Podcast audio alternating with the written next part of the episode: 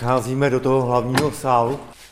Jak se tady tak rozhlížím a řekl bych, že vidím asi, kudy tekly ty proudy vody při tom hašení, tak to vypadá, jako kdyby to tady paradoxně něčemu pomohlo, že to tady něco odkrylo.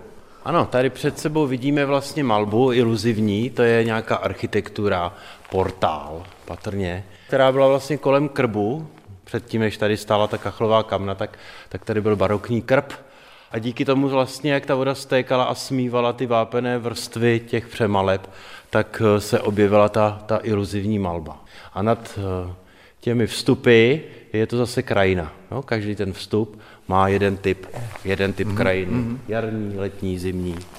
Teďka jsme v jakési chodbě. Ano, to je eh, komunikační trakt, ten druhý trakt toho barokního zámku, ale tady vidíme, že vlastně ta zeď, na kterou se díváme, a zase díky požáru se odhalily ty omítkové vrstvy, vidíme z grafito, typické psaníčkové z grafito eh, z období vrcholné renesance. Tak ukazuje, že ta zeď kdysi byla exteriérová. Čili při té barokní přestavbě toho zámku došlo o rozšíření toho uh, křídla o celý chodbový trakt.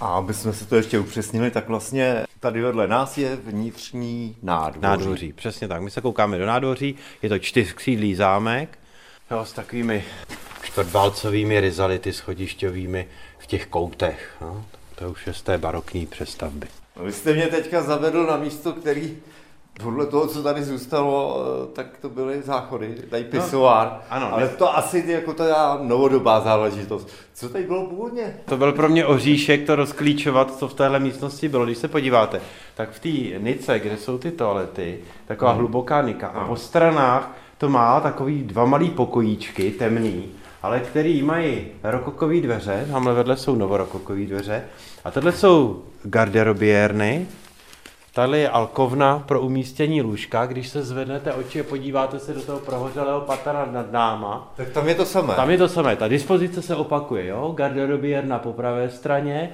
alkovna, ta nika pro lůžko a vlevo bylo schodiště, které ty dvě patra propojovalo. Čili tady máme před náma ložnici pana hraběte a nad náma ložnici paní hraběnky.